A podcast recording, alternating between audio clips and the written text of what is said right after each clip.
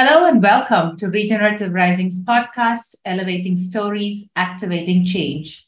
I am your host, Nisha Mary Paulos, Executive Director of Regenerative Rising, and with me today is Reginaldo Haslett Marroquin, founder and co-director of Regenerative Agriculture Alliance. Reggie is an extraordinary person his long list of accomplishments include his service as a consultant for the United Nations Development Program's Bureau for Latin America and as an advisor to the World Council of Indigenous Peoples.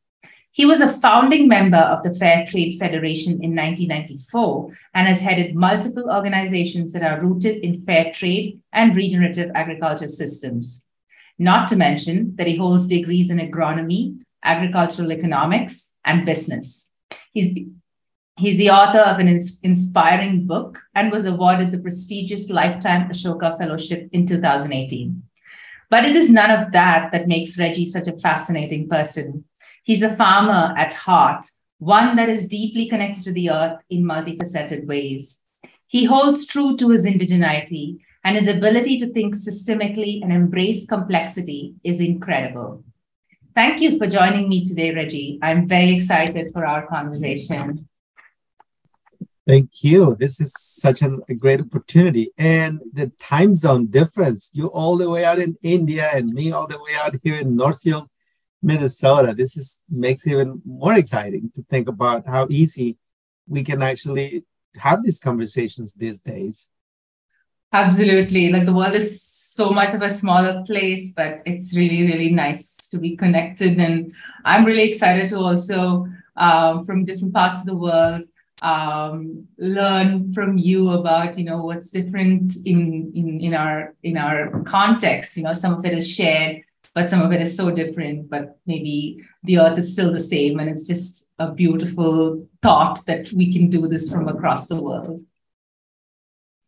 um, so you do so much, Reggie, uh, but maybe as a way of a quick introduction, could you tell us a little bit more about Regenerative Agriculture Alliance? Sure. The um, the Regenerative Agricultural Alliance, or RAA, as we call it for short, um, I founded it in 2018 at the end of the year. We really launched it in 2019. And the purpose of the alliance is to build, manage, develop a ecosystem of enterprises, basically ecosystem, an ecosystem management uh, organization, and is is divided into two main areas: the the the codification of ancestral indigenous knowledge into applications in for modern conditions of social, economic, and ecological uh, conditions, so that we can redraw the map as to how, as a species, we relate to the to the the rest of nature, uh, considering ourselves nature um, in in the context of that redesign. So everything from about the ecological relationships, and then on the other side of it, codifying ancestral ways as well of governing, uh, structuring ownership and control of the business ecosystems ecosystems that then when brought together with the world that we inhabit, gives us the most potentially regenerative outcomes. And that is what we have been doing. Now, in the context of strategic thinking, we couldn't go out there and just do everything, right? And so we, we, you know, based on an understanding of one, the biodynamics of the planet, you know, the, the, the foundational ancestral principle that as farmers, we're not really producers of anything, but rather we are stewards of the transformation of energy from non edible into edible forms, which is governed by the laws of thermodynamics and the biophysics and chemistry of the planet, anywhere in the planet, that, that, that there's no exclusion to those rules and, and laws. And so, so understanding that as a foundation of, of engineering um, our relationships with all the other living systems and then bringing that out into a entry point a strategic entry point for us. And so from that perspective you know, there is basically three places on the planet at a mass scale where energy is transformed photosynthesis, the actions of animals in the landscape, and the soil and the mass, massive, amazing biodiversity of the microbiology and macrobiology of the soil. Those three places is where energy is transformed at a mass scale, most of the energy, by the way. And so, and then governed by those laws we're talking about. And so within that, those three levels, the animals actually play such a large scale function in the context of energy transformation to the point that if you actually remove animals from the landscape, the, the, the soil and its ability to, to, to metabolize nutrients and energy is actually almost stalled and the same happens to photosynthesis if you if you interfere with that. So that the animal is really the entry point into almost any ecosystem in the animals. And and i mean i don't mean it like you have to eat the animals. Uh, that's not the point. The point is just pure science and scientific understanding of the energy transformation capacity of the planet. And so once we started focusing on animals we realized that we had to strategically design, engineer a process by which we also um, analyzed every animal and the, the, the social and the economic and the ecological impact of every one of the livestock species that that also present a, an important economic opportunity for the small farmers in the planet and that's how we landed on chickens. And so um, the chicken gave us that that strategic entry point with uh, scale scale opportunity of, of global proportions. And also more importantly uh, uh, as we thought about all of this you know we also incorporated this thinking that it really isn't the animals the plants uh, the soil that is destroying the planet it is actually people. We are degenerating as people and as we degenerate as people then they, degenerate everything around us whether it's the soil the water the forest the animals and everything. So for us the entry point economically and practically needed because we are engaged in energy expressions that we call food that food needs to come from the ecosystem and so instead of focusing on uh, I mean, we focused on the, the pieces of the ecosystem that, that we wanted to engage, but at the same time realized that it is how we engage people that is going to, to change things. And poultry being one of those, those options as a livestock that gave us the most opportunity to engage the most people, but especially the most, the largest number of farmers across the, the, the globe because poultry happens to be compatible with every culture, with almost every diet on the planet, and with every small farmer in the world. So once that was coded into the strategy, then we actually had a social enterprise with a large scale uh, so- social change strategy. And so that's what we do. We, we simply codifying all of this information, the strategies into plans and strategic processes by which we go day after day uh, through designing and redeploying poultry into a regenerative design, we are attempting uh, contributing something uh, to healing the planet in our relationships. Wow, that's so powerful. There's so many components to it. And, um, you know, I mean, uh, um, I really um, am fascinated that you uh, the, the idea of codifying it, and um, and and I guess it relates back to the to the core point here that uh, it's human beings that are causing all of this imbalance and and are trying to reinvent nature in a sense and trying to like find different ways to do these uh, ecosystemic services that are there um, by default that nature is abundantly showered on us, but then we're trying to like artificially produce that and that. Um, so I'm, I'm curious about the codification itself and um, how you how you arrived upon that as a strategy, the need to codify um, and uh, break that down into frameworks, if that's the right word. Yeah, it totally is uh, the right word. Everything, everything goes into the bucket, so to speak, when you start doing this. And for us, what gave us the the the hint that in the in the foundational thinking about this was the fact that whenever you look around, just a few facts for people to understand that that this is not just pull out of thin air. If you look at the world, there is approximately, according to to you know research done by the UN and so on, there is approximately 700 million farmers that today produce upwards of 70% of the food that the world actually consumes. And so big, big uh, ag doesn't feed the world. That's a that's a that's a that's our communication strategy. It's not a reality, right?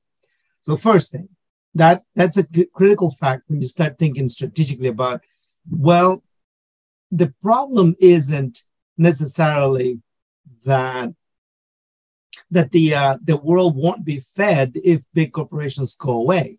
The problem is that we have come to believe a lie, and because we have come to believe that, we got the wrong understanding of the problem itself. Right? The problem itself is that the planet is being destroyed in the name of extraction and profit, not in the name, not for the purpose of feeding people, but that's what we are communicating. So that's huge piece. The second big piece of data is that most of the food that we actually eat is is either in the hands of of in of well it's in the hands of small farms to begin with under 25 acres uh, that's the average according to the un right of this the over 700 million farmers that produce all of that food for us so as we think of that most of that world is populated by uh, folks that still practice ancestral indigenous uh, ways of relating, of being, of knowing, of learning. And so most of the knowledge that we need, no, sorry, most of the wisdom that we need to uh, uh, properly articulate solutions to the current conundrum we are in with, uh, with a, a food and agriculture system that is globally dominating the planet, but yet in the name of food, it has now now scientifically verifiably built a machinery capable of destroying the very ecology and the very foundation on which we depend to feed the world. That's the big lie out there, right? And so we're looking at this other place and realizing, wait a minute, we have all the wisdom that we need in order to actually understand and frame a solution that meets our current needs for food in the planet, but also can secure the food for many, many, many generations forward. In fact, improve the conditions for others in the future to feed themselves more nutrient dense foods at the same time that we restore the ecology from which that uh, food comes from. So that is what we call the indigenous, in, you know, indigenous um, technical knowledge. And so if you marry that that wisdom and knowledge with the scientific knowledge and understanding that we have of the planet and the biophysics of the planet and all of that, then we truly have the foundation from which we can recodify both of those ends of the spectrum into strategies that deliver us an engineering process that no longer ignores the ancestral ways that are that have up to now, you know, because of because of the actions of, of native communities who still operate on indigenous principles and ways of relating and being, we have the evidence that despite tens of thousands of years of being pushed aside and in the last five, six hundred years being colonized and such a heavy cost to society and to themselves and to the ecology, despite all of those pressures and genocide and so on, indigenous people, native peoples who continue to live on the principles of indigenous ways have preserved for us over 80% of the total biodiversity of the planet on less than 20% of the actual land base of the planet. And that, if that is not sufficient evidence to actually say, well, we have to take all of that, validate it, and after validating it, reincorporating into a design that can deliver regenerative outcomes without colonizing that space so that we no longer we don't go at it again just tapping into it for the purpose of extracting more wealth and more value which is what the colonizing systems do. And so all of that that framework that way of thinking and relating is what gives us the foundation by which we build a new code of conduct, a new code of learning, a new code of relating, of engineering, of relating among us and relating with the other living systems of the planet so that we understand them, those systems from that ancestral perspective, which in order for us to succeed at those relationships and enhancing all life on the planet, you don't have to know every single detail about it because the way of thinking, an indigenous way of thinking, simply puts respect and the rule of doing no harm on top of everything you do. So when in doubt, you leave it alone. And then as you experience uh, the relationships, you actually can track and watch and document what is going on and how other species, the soil microbiology, the microbiota in your gut, you know, the health of the people, all of that is completely, doc, you know, can be completely documented using modern technology. So this is what we are talking about, codifying how we do things and then codifying how you measure and analyze things using current scientific knowledge. The challenge we have today is that we are so used to using science, the scientific knowledge and the advancements and technological advances for the purpose of extraction that we are almost completely blinded to the ways that are going to get us out of this conundrum. And so we come into this space again thinking that we're going to fix all these problems with technology and because we got all this science and so on and so forth. The challenge with that, if you really look at how we have used that, is that if you look at agriculture and food, you will realize that we have generated over, according to the USDA, around 83,000 chemicals. None of those chemicals were produced or engineered by people who doesn't write or read. It's all with folks with PhDs behind the names. Now, if you think of that mass knowledge, what we have done by using that knowledge to generate all of these chemicals is that we use that knowledge to build a weapon of mass destruction, same as the atomic bomb.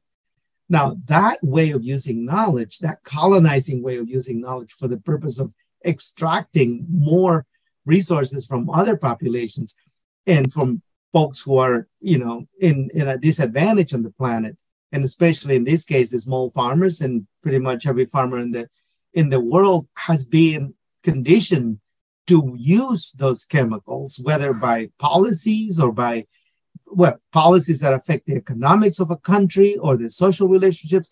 We have we have forced that that onto people, and so as we understand these things, then we can reconcile where do we use knowledge, how do we use that knowledge, how do we reconcile it with the ancestral ways that they were never needed any of these all of these chemicals and inputs in order to, to generate conditions that transformed energy in a clean way that gave us nutrient dense foods that we have now squandered in the name of progress. I mean, all of that has that has to be analyzed, thought through, and then based on this reconciliation, build a framework that then takes all of the stuff that matters and recodifies it or arranges it so that we can achieve these outcomes that we are talking about, which would be regenerative. But but you got to remember that right now, you know, as we think from your from your organization, you know, regenerative rising, regenerative rising, regenerative agriculture, regenerative recodification. What exactly does that mean? Most of the space that we are occupying right now, this this so-called regenerative movement, really doesn't understand the found these foundational principles um, by which we deliver regenerative outcomes. Which, by the way, you know, we're still thinking that a product can be regenerative or a farm can be regenerative, and most people don't yet, you know, understand that from a scientific perspective. Only ecosystems regenerate, and unless we get to that level, we will never achieve the regenerative outcomes that all we all keep talking about. And that is really what we are talking about here, recodifying. And literally within that process comes two things that we must do collectively, and that is decolonize the way we think and relate and the way we act so that we don't do this work for the purpose again of extraction, appropriation, and for the purpose of just making money, but really keep the ultimate goal in mind. And that we indigenize, which means, you know, learning this way, re- reframing how and restructuring how we learn, how we relate, how we um, how we use knowledge and wisdom, how to reconcile those forces, the good and the bad. They're always going to be there. Uh, our job is to indigenize our minds so that we learn how to how to balance those forces both in our own internal ways of being and then our collective ways.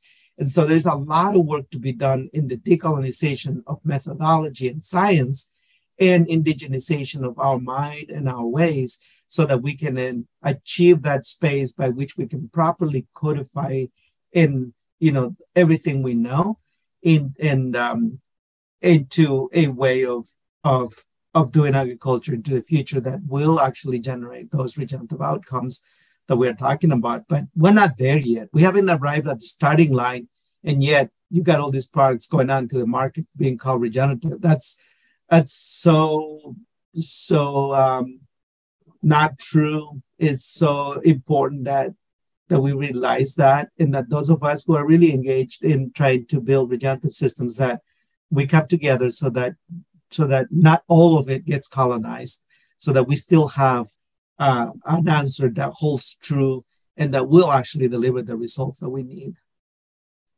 Yeah, that's um, it's very sort of. I mean, what really stands out is the word reconcile to me because coming from here in India, um, we've also, you know, like every day is a is a is a sort of a reminder of what colonization does, and and then you talk about regeneration, and it's it's such a buzzword today, and it's as if it's a new discovery, and actually, it's just I love the word that that you're using, reconcile, because at the end of the day, indigenous societies, whatever they've been doing, what nature by default is, is regenerative.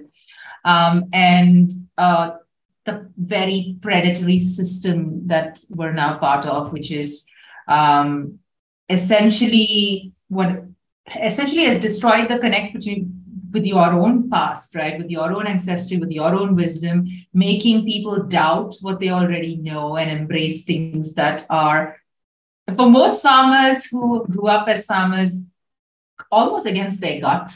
But the system is so powerfully giving this information that uh, oftentimes uh, that's now become the norm. So the word reconciliation is very, very um, potent.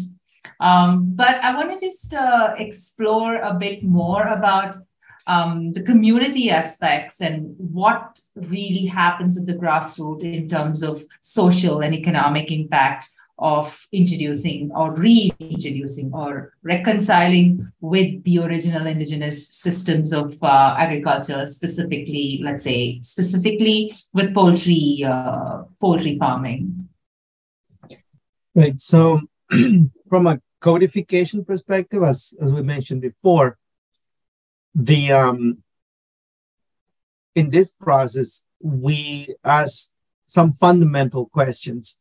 For example, if we were to look at at how poultry can be regenerative, how pork can be regenerative, how cows can be regenerative, the first thing you have to understand is that every species on the planet has a geoevolutionary blueprint that currently is defined by but is the that is that defines it, its current state, meaning every species has a, a, a habitat on which it evolved, and that habitat is the place where that species thrives and can express itself to the fullest extent that its evolutionary process allows it allows it.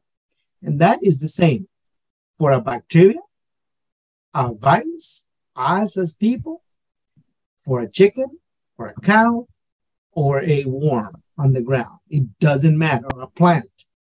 If there is this set of conditions that if met optimizes the expression of that organism.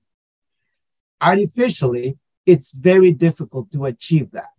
It can only be achieved by working within that ancestral habitat of the species. And the challenge with that is that when you look at the world that way, basically, I'm asking that when we think of a species, whether it is a plant we are planting or a animal we are trying to work with, that we, we look at the world from their perspective.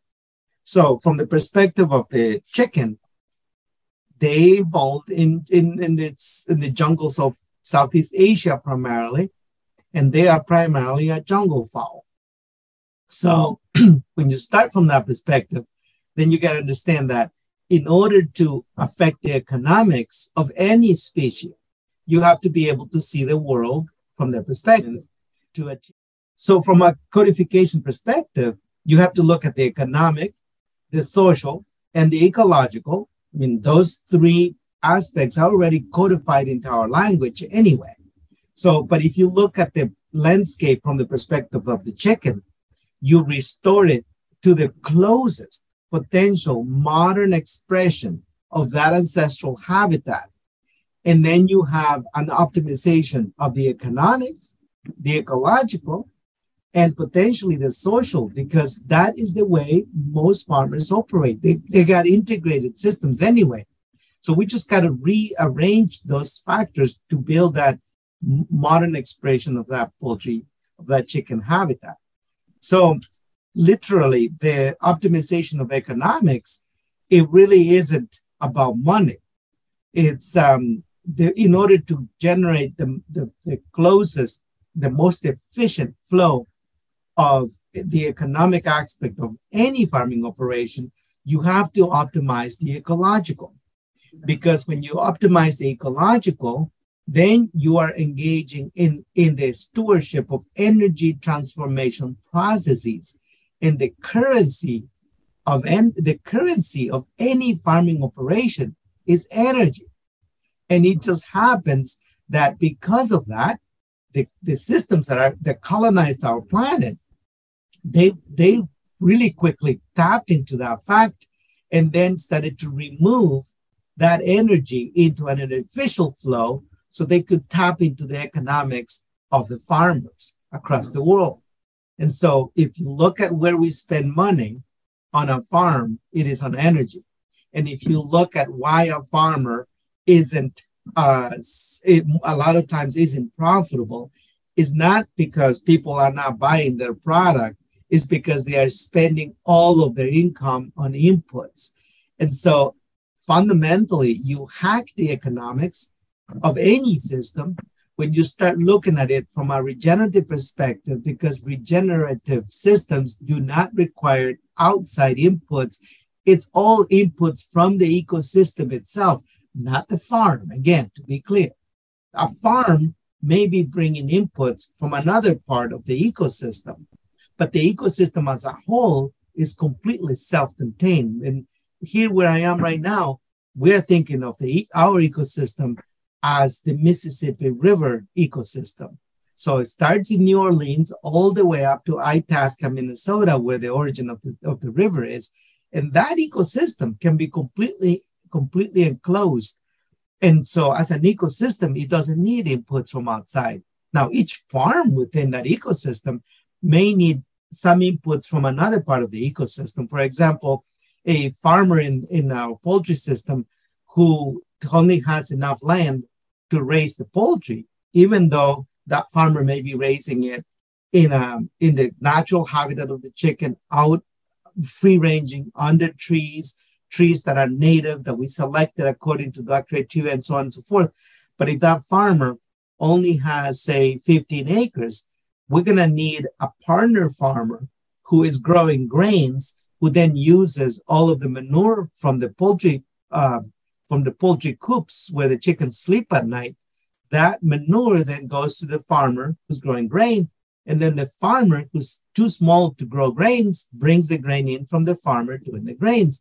And so you start now codifying the relationships, not only of the chicken and the space around it and the families raising those chickens, but the, those family, those families with other families.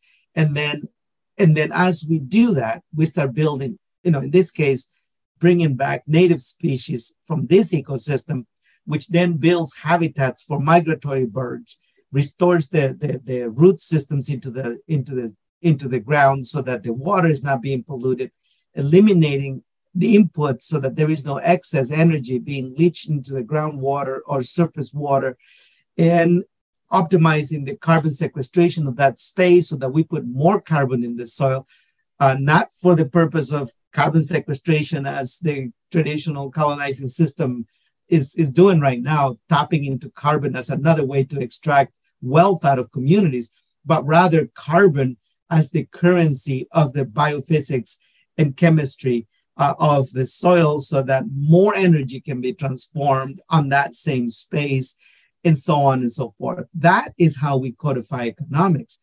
It isn't about just the money because it is it's, it's all interconnected. If you if you mess with the ecology, then you're to pay the price in actual real money. And so the, the whole concept of, of thinking of the, of the econo- economies of the farm and the farming system starts by looking at how we are managing the ecology as the foundational landscape on which that energy transformation is going to happen and energy as the currency of farming which when disrupted cost us tremendous amount of the hard earned income any operation on the planet. Wow. It's um, every time you describe something or when you're speaking, it's what really really stands out to me is how interwoven the system is right? Like from it's it's it's not singular it is not isolated and it's it's just beautifully coming together and uh, the complexity yet the simplicity is is really uh, really profound. Um, yeah so i just wanted to uh, ask like that it's i find it this this power of uh, being able to work in different contexts. And as you were saying um, the chicken is something that is almost universal in this uh, uh, in this planet as a, a food uh, or actually not just as a food as, as a part of life in most cultures it's part of life. Um, and uh, it's you're working into at least two i think more but two very diverse contexts one um, in the in the us and then also in guatemala. And these are vastly different socioeconomic contexts at least on paper. Um, and I am someone who cares uh, very deeply about multi-directional knowledge flow, because that, which again reverts back to colonization, which is decided that there's only one type of science, there's only one type of truth, and there's only one, and it, it's very always information or on what is the best thing to do flows from uh, the the economically developed global north to the global south.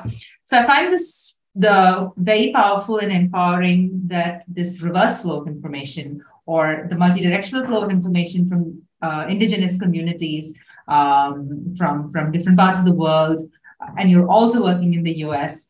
Um, so in a way, disrupting this colonization, right? So, but I'm wondering how do the adaptation and responses in these two uh, regions differ when you introduce uh, this codified framework of regenerative poultry farming.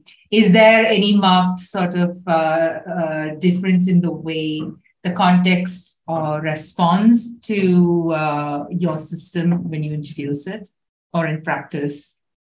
Yeah, no, I mean you nailed it. This this is a very important aspect because unfortunately we Well, let's put it this way there's multiple responses depending on where you're going. So, if I go to a traditional, conventional corn and soybean farmer in the Midwest of the US, the response is always like this rolling of the eyes and this like smile, and people just sometimes politely just walking away or just, just, you know, impolitely just, um, just saying some sort of swear word and and moving on, right? that is I am used to that, and I know not to go into those spaces, um, and or be do it very carefully, or go into those spaces with somebody who's really highly respected, who's not going to be questioned, so people may frown, like go like, huh, seriously, and so and so believes this. Well, there must be something to it but it's not a space where we put a lot of energy because why? I mean, it, it's a spinning wheel. We're going to be pushing against a massive wall, and there's no point in doing that because on, right next to it, there is another population of really capable, um, but landless uh, and resort under resourced population that is in the in the tens of millions, mostly um, uh, new immigrants and um, families that come from from um, from established migra- migratory communities in the U.S. that provide labor to the food and agriculture system, and yet they themselves go home poor and hungry because of the labor conditions in the food industry, but whom up to 70%, um, you know, 60 to 70% based on some, uh, you know, preliminary research we did at churches and places where we had people raise their hands if they were interested in agriculture, if they knew how to farm and things like that. Anyway, we figured that it's over 50% no matter what, anywhere where you go, of people in those conditions who are ready to farm but have no access to land, capital, and you know structured processes by which they can enter an agricultural landscape. So as we codified this system, we realized well, these folks are already there and ready, and there is no resistance whatsoever. All we have to do is put the pieces together and they embrace it and they run with it. So that was one thing here in the US. So, two responses already there that are massively opposite to each other. And then when I started uh, visiting Native communities across the Midwest, I realized that they already understood this intrinsically. Just we had a conversation, they were like, oh, yeah, yeah, yeah, that makes sense. No resistance whatsoever. And some of them have access to land and resources. And so we started identifying those communities so that we could go and start working with them. And that's how we established the operation in Pine Ridge Reservation in South Dakota, uh, most recently in the Winnebago Nation in uh, Nebraska. And then you have the other communities like in Guatemala and Mexico, where most of our farmland is still managed by small farms. And small farms, uh, small farmers still hold a lot of the ancestral understanding of things, even as they are conditioned to do monocropping and things like that. They, in their heart, they know it is wrong. It's just nobody brings them a, a fully designed system that can give them the confidence that making the switch won't interfere with their very short um, uh, cash flow and living and living processes that they have in place because you know the corn comes out. Saying highlands of Guatemala the corn comes out you hold the corn you're gonna eat the beans you're gonna eat the food you're gonna eat you got very little to sell. That's the only cash you're gonna get. It's so you know it's so tight that you are running on this very short cash flow cycle. To change that is impossible without some sort of transitioning strategy. And so we were able to codify the process by which you raise chickens under this system into the already existing practices. Once we brought it out in Guatemala, four regions almost simultaneously came in and started adopting the system with a partner organization in Guatemala. And the, the challenge wasn't them accepting it or wanting to do this. The challenge was figuring out how could we do it at a large scale right from the beginning. And then in Mexico, we partnered with an organization that then brought the system, deployed it as a training facility, and now they are they are using it to train a lot of farmers and new and students from universities, uh, so that they can go back and this becomes more of the norm rather than this new thing. And as we become more of the norm, then those reactions are are are starting to change and, and a lot of the conventional farmers are now starting into coming into this space because you know just because you have a say a 3000 acre farm in the middle of minnesota uh, doesn't mean you are doing well. Because the system has this very uh, very well fine-tuned machinery where and, and systems where if you are doing better as a farmer it increases the input the cost of inputs and other other services so that at the end of the day you're still depending on government payments in order to make it. Doesn't matter how much corn or soybeans you may grow. Farmers don't like that. They live with it. But it, it is not an honorable system. And, and we farmers we are proud of what we do. We don't want handouts and, and and you know welfare from the government. That's not what what gives us the sense of satisfaction as farmers. And so that, you know, even though it's a little bit, you know, covered and, you know, masquerade by a lot of other attitudes and sometimes just, um, just basically, you know, basically ignoring the issue and pretending that you are out there a successful farmer.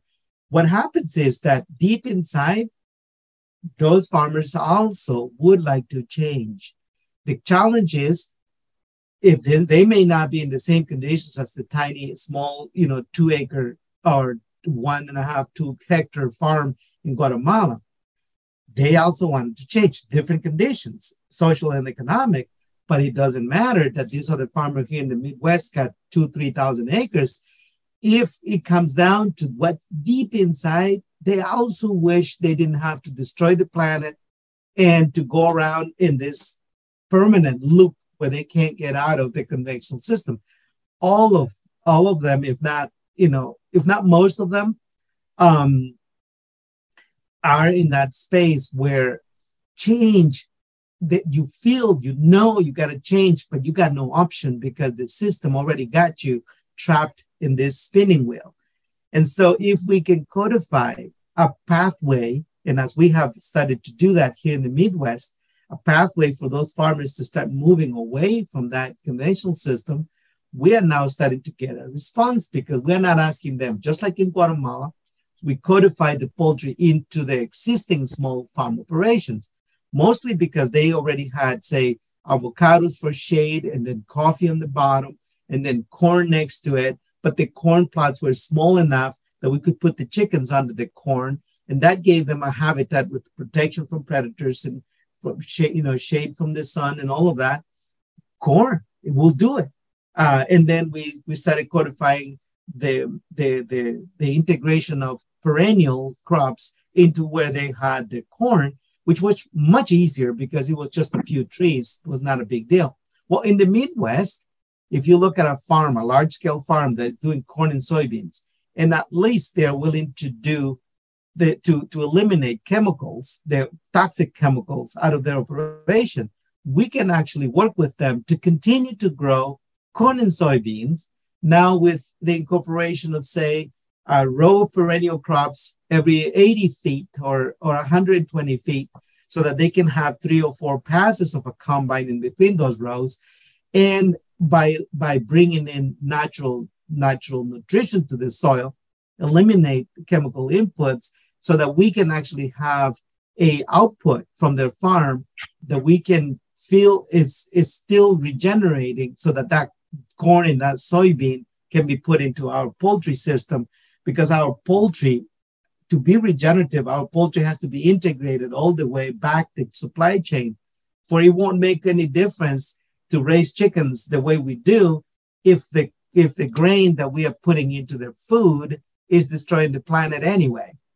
And so this is now starting to become a whole new story for our relationship with those farmers who just five years ago who probably looked at us and just gone like, dude, just just go on somewhere else, right? So, so very interesting dynamics. I think the social economical aspects of this are critical for us to understand. You nailed is not the same, but yet it is the same mm-hmm. because at the end of the day, we either heal the planet all across the board, no matter what, but we're not going to have a planet to produce the food that we need. For we are now verifiably, scientifically able and totally on the path of destroying the very ecology on which we depend to feed the world. And yet we're doing it in the name of feeding the world. And that I think is now sinking in on everyone's minds. On that note, you're tuned in to Regenerative Rising's podcast, Elevating Stories, Activating Change. I am your host, Nisha Mary Paulos, Executive Director of Regenerative Rising. And with me today is Reginaldo Haslett Marroquin, founder and co-director of Regenerative Agriculture Alliance. So this has been so eye-opening in a very simple way. To me, regenerative is when one small action beautifully fits into everything else, and when one solution just leads to more and more completedness. Um, and and the way complexity is just created with with ease and a very wholesome trail is left behind with every action. Um, and what we're we're speaking of a very a small bird that is so powerful that it's it can it can coexist with food forests it can revive the ecology it can revive community and livelihoods and it leads to ample food supply but i'm wondering what are some of the big lessons it's been it's been 12 12 years or, or more right since 1988 you've been doing this um, and it's been it's been decades that you've been farming and working with both soil and the people. What are some of the big uh, turning points uh, in your journey, if you would like to share that? Yeah, well, the first one was being able to build a team that was willing to relearn and retrain. And in, and that included myself, always continuously relearning and retraining my own mind and, and and our and acquiring the indigenous intellect that we need in order to look through these processes with integrity. So that happened in 2019, started to happen in 2019. Before that, it was just bouncing all over the place. We, I really was having a hard time finding the right people to work with.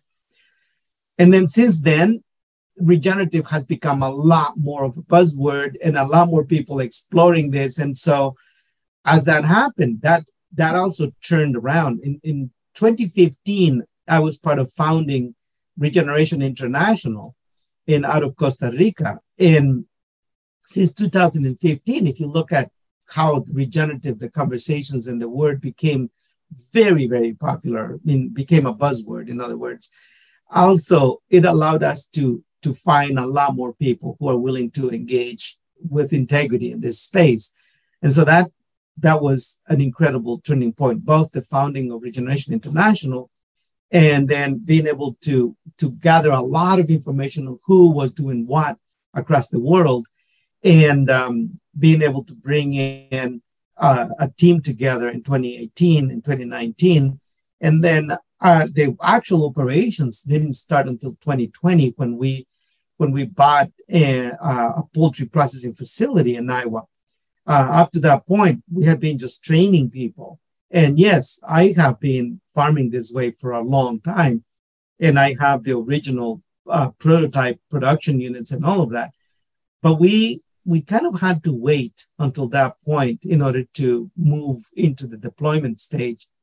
And right now, one of the next you know things that is happening is the launch of tree range farms so the codification of the process by to raise chickens was one thing.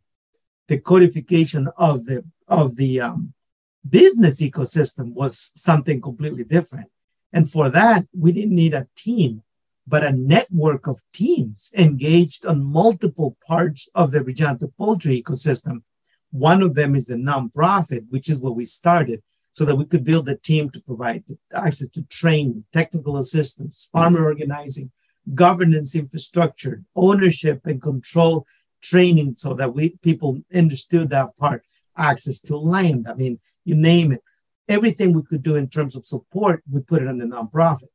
And then um, the farms, each farm operates their own operations as part of a synchronized, a standardized system. We needed infrastructure in place, both physical and institutional, and we kind of accomplished a great deal in the in 2019 and 2020 in that space. And then in 2021, we started developing the process for launching the company that is going to do contracting, distribution, marketing, and branding. And so now, as, as we come to the end of 2022, we are launching Tree Range Farms, which is the company that will oversee that. And this is another massive turning point for the ecosystem. So, yeah, I mean, those are like top highlights of the process. And in between, there is a lot of incredible, incredible innovations, like the way we raise the chickens. We have been able to find some really interesting um, points of improvement, which we'll leave for another conversation. Thank you. Uh, what else is Regenerative Agriculture Alliance anticipating in the years to come? Are you building towards anything that you're uh, excited to share? I mean, you did say tree range farms, but uh, anything else? Any um, anything else that you're really looking forward to? Yeah, well, when we started all of this, um, there's there's a saying in Guatemala, you know, if you don't know where you're going, every bus takes you there. And so from the beginning, we knew we were not going to set up a poultry system that uses industrial breeds. Even if they worked in our system, the challenge is that ownership of the supply chain is too critical. And so to enter a system where we just feed the beast, so to speak, by by using its own its own systems, it even though it could mechanically work and we could do it, the challenge is that is that the system doesn't change at the end of the day. And if the system doesn't change, we're back on the spinning wheel again. And so we we realize, okay, we know where we're going. We want a system that is actually re redesigned all the way through so that the outcome is actually regenerative, not just a little bit. You know, you can't do this just a little bit. So yes, we know exactly what our destination is. And within that context, at the Regenerative Agriculture Alliance, we are the next big thing is going to be the building of a national um, governing body, the, the Regenerative Poultry Council of America, hopefully. And this is where Regenerative Rising and many other institutions that have this level of integrity, um, we are planning to invite everyone into one aspect of the whole system where if we properly codify poultry and move it into the large scale markets, we can actually recodify the process by which you do redo a lot of other sectors. And we don't have to, to do that. Basically, understanding that systems change requires that you have one entry point which has the largest potential ripple impact. And if you succeed at that, you ripple sufficiently to change the system. That's our theory, foundational theory of change. And now that we are in a space where we can start doing that, we are going to embark in that next level of scalability without, and also understanding that everything and everybody have to rise uh, uh, together. That is what makes a regenerative, uh, an uprising regenerative is when nobody gets left behind.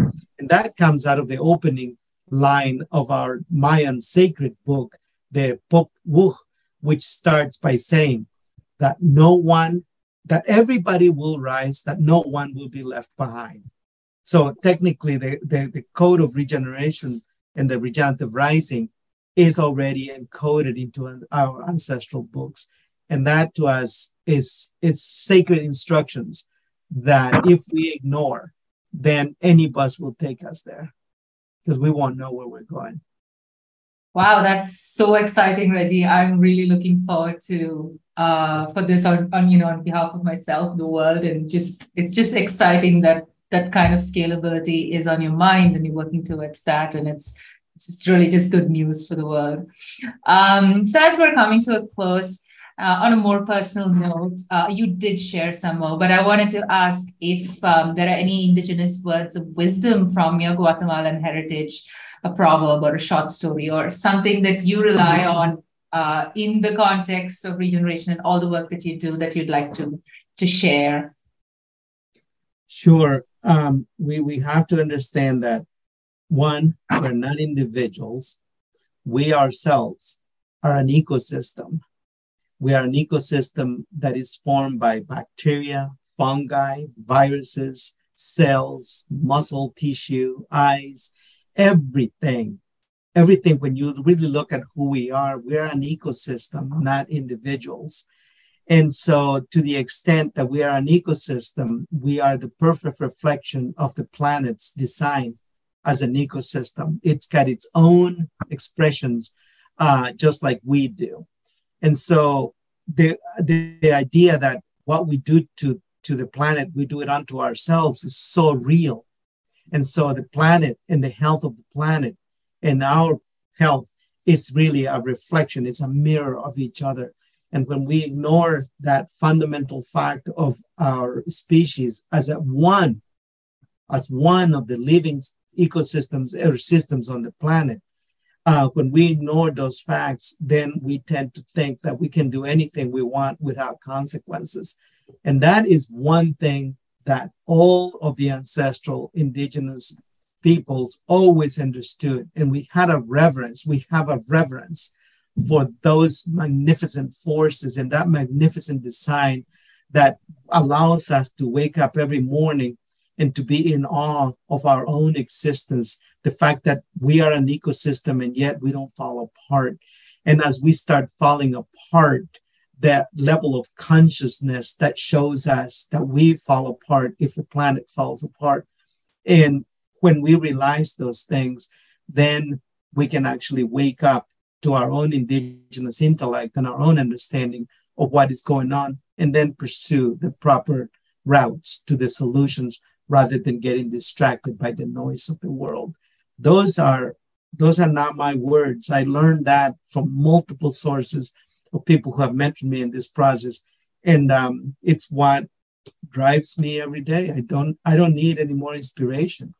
It is all right there with our ancestors who whose energy we breathe every day and exhale every day, and that nurtures us. For we are not not only individuals, we're ecosystems, but we are also simply expressions of energy. It's energy that comes through our food and the air we breathe and the interactions with the rest of the of the elements of, of the planet. And so we are simply allowed to be here as expressions of that energy, which will then transform itself into something else once we're done and will become energy that will give life to other organisms and as long as we understand those things and we can codify that way of living, knowing, and relating into our daily lives, we will start healing and we will heal the planet. Wow, thank you. That was really beautiful and inspiring. These ancient bits of wisdom, it gives gives me so much hope and you know a sense of calm that that it's already been figured out in a way. Thank you so much for sharing. Um, and with that, we come to the end of today's podcast. Reggie, thank you so much for being such a wonderful guest and this and you're a treasure trove of information on what it takes to be regenerative and what it takes to be human as a part of this planet. Thank you. Uh, Thank you. And good luck in your new position there and all the work that that you will be doing. I can't wait. Thank you. And same, really excited for what is awaiting uh, Regenerative Agriculture Alliance. Thank you. Thank you for joining us for Regenerative Rising's podcast, Elevating Stories, Activating Change. I am your host, Nisha Mary Paulos, Executive Director of Regenerative Rising. And with me today is Reginaldo Haslett Marroquin, founder and co director of Regenerative Agriculture Alliance.